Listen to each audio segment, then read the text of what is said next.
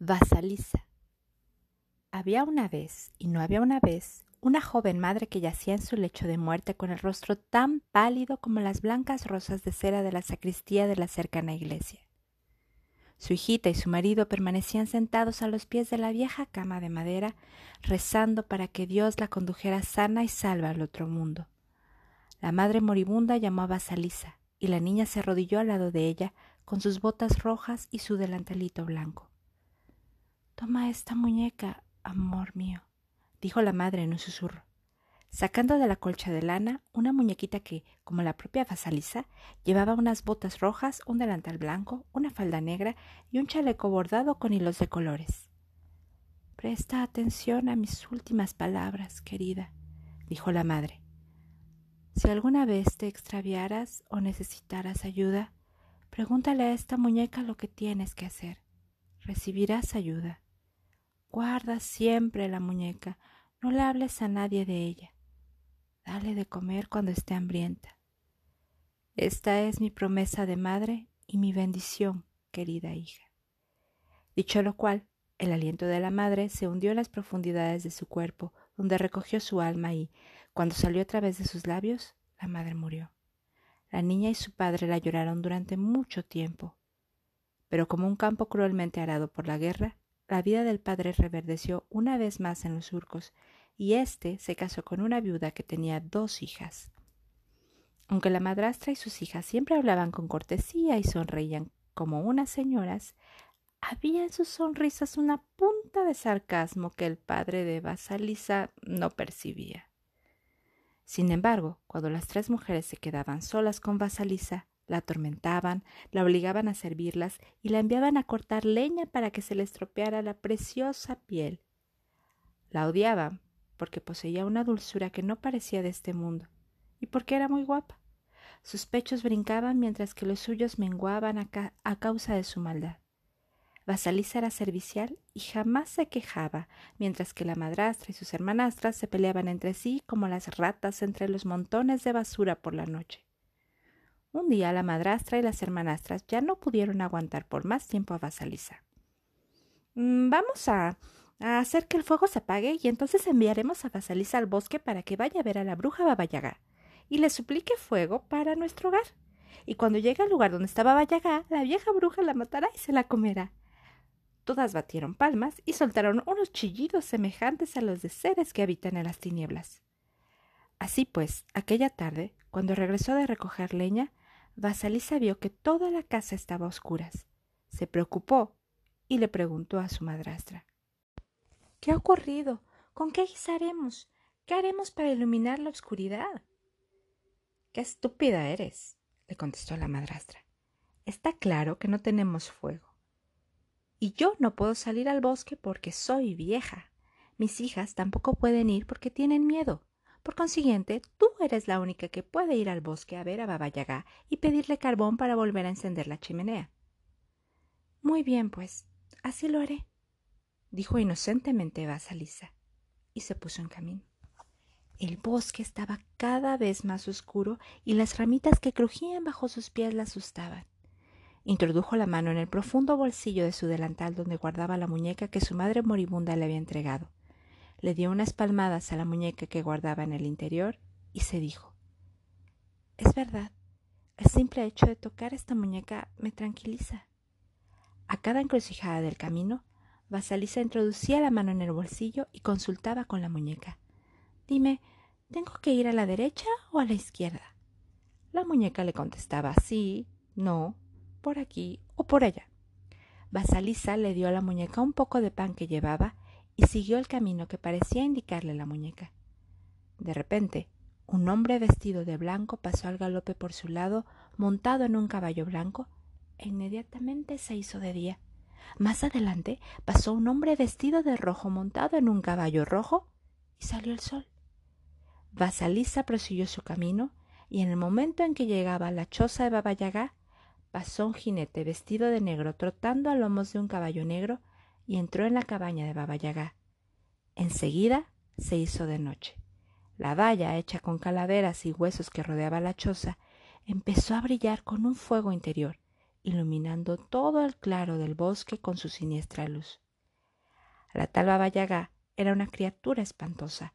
Viajaba no en un carruaje o un coche, sino en una caldera en forma de almirez que volaba sola. Ella impulsaba el vehículo con un remo en forma de mano de almirez y se pasaba al rato barriendo las huellas que dejaba a su paso con una escoba hecha con el cabello de una persona muerta mucho tiempo atrás. Y la caldera volaba por el cielo, mientras el grasiento cabello de Baba revoloteaba su espalda. Su larga barbilla curvada hacia arriba y su larga nariz curvada hacia abajo se juntaban en el centro. Tenía una minúscula perilla blanca y la piel cubierta de verrugas a causa de su trato con los sapos. Sus uñas orladas de negro eran muy gruesas. Tenían caballetes como los tejados y estaban tan curvadas que no le permitían cerrar las manos en un puño. La casa de Baba Yaga era todavía más extraña se levantaba sobre unas enormes y escamosas patas de gallina de color amarillo. Caminaba sola y a veces daba vueltas y más vueltas como un bailarín extasiado. Los goznes de las puertas y las ventanas estaban hechos con dedos de manos y pies humanos, y la cerradura de la puerta de entrada era un hocico de animal lleno de afilados dientes. Basalisa consultó con su muñeca y le preguntó ¿Es esta la casa que buscamos? Y la muñeca le contestó a su manera. Sí, esta es la casa que buscas. Antes de que pudiera dar otro paso, Baba Yaga bajó con su caldera y le preguntó a gritos ¿Qué quieres? La niña se puso a temblar. Abuela, vengo por fuego. En mi casa hace mucho frío. Mi familia morirá. Necesito fuego. Baba Yaga le replicó Ah, sí, ya te conozco y conozco a tu familia. Eres una niña muy negligente. Has dejado que se apagara el fuego y eso es una imprudencia. Y además, ¿qué te hace pensar que yo te daré la llama? Basilisa consultó con la muñeca y se apresuró a contestar. Porque yo te lo pido. Yaga ronroneó. Mm, tienes mucha suerte porque esa es la respuesta correcta. Y Basilisa pensó que había tenido mucha suerte porque había dado la respuesta correcta. Baba Yaga la amenazó. No te puedo dar el fuego hasta que hayas trabajado para mí. Si me haces estos trabajos tendrás el fuego. De lo contrario. Aquí Vasalisa vio que los ojos de Baba Yaga se convertían de repente en unas rojas brasas. De lo contrario, hija mía, morirás. Baba Yaga entró ruidosamente en su choza, se tendió en la cama y ordenó a Basalisa que le trajera lo que se estaba cociendo en el horno.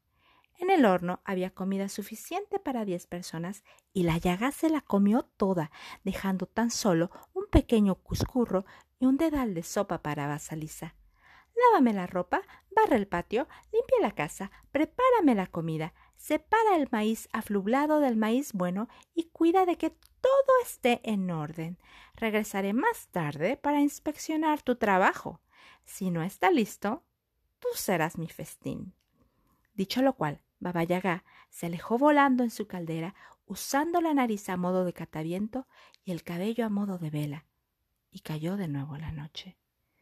Basalisa recurrió a su muñeca en cuanto la llaga se hubo ido. ¿Qué voy a hacer? ¿Podré cumplir todas estas tareas a tiempo? La muñeca le aseguró que sí y le dijo que comiera un poco y se fuera a dormir. Basalisa le dio también un poco de comida a la muñeca y se fue a dormir. A la mañana siguiente, la muñeca había hecho todo el trabajo y lo único que quedaba por hacer era cocinar la comida. La llaga regresó por la noche y vio que todo estaba hecho. Satisfecha en cierto modo, aunque no del todo porque no podía encontrar ningún fallo, Baba Yaga dijo en tono despectivo Eres una niña muy afortunada. Después llamó a sus fieles sirvientes para que molieran el maíz e inmediatamente aparecieron tres pares de manos en el aire y empezaron a raspar y triturar el maíz. La paja voló por la casa como una nieve dorada. Al final se terminó la tarea y Baba Yaga se sentó a comer. Se pasó varias horas comiendo y por la mañana le volvió a ordenar a Basalisa que limpiara la casa barriera el patio y lavara la ropa. Después le mostró un gran montón de tierra que había en el patio. En este montón de tierra hay muchas semillas de adormidera, montones de semillas de adormidera.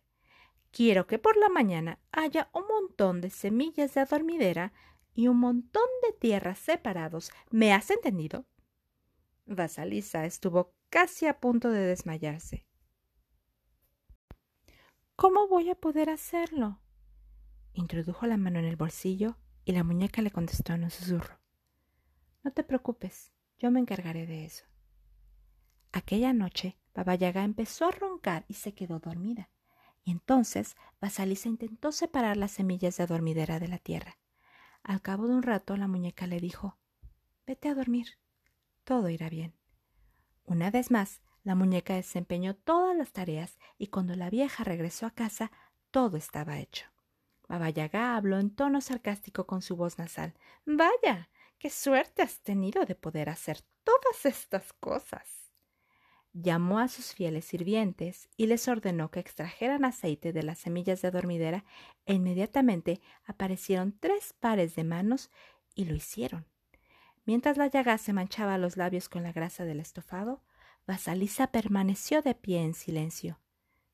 ¿Qué miras? le espetó Baba Yaga. ¿Te puedo hacer unas preguntas, abuela? dijo Basalisa. Pregunta, replicó la llaga. Pero recuerda que un exceso de conocimiento puede hacer envejecer prematuramente a una persona. Vasalisa le preguntó quién era el hombre blanco del caballo blanco.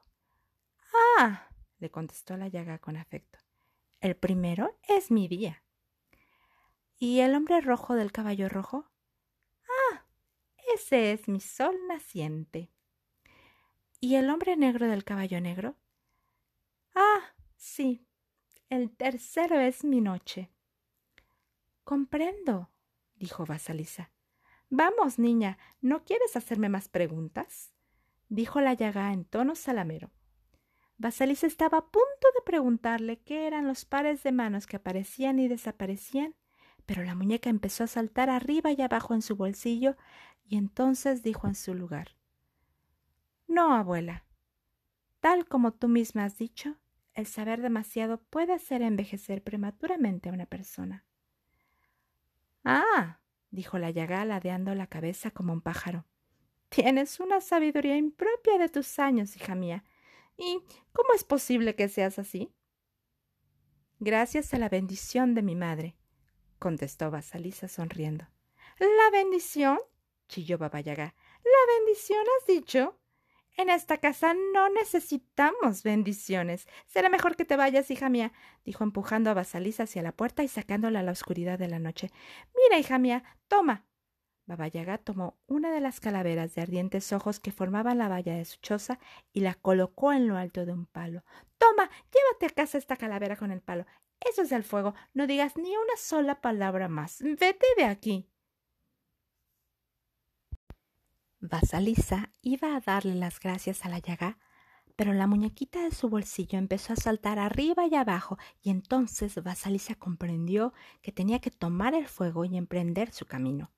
Corrió a casa a través del oscuro bosque siguiendo las curvas y las revueltas del camino que le iba indicando la muñeca. Vasalisa salió del bosque llevando la calavera que arrojaba fuego a través de los orificios de las orejas, los ojos, la nariz y la boca.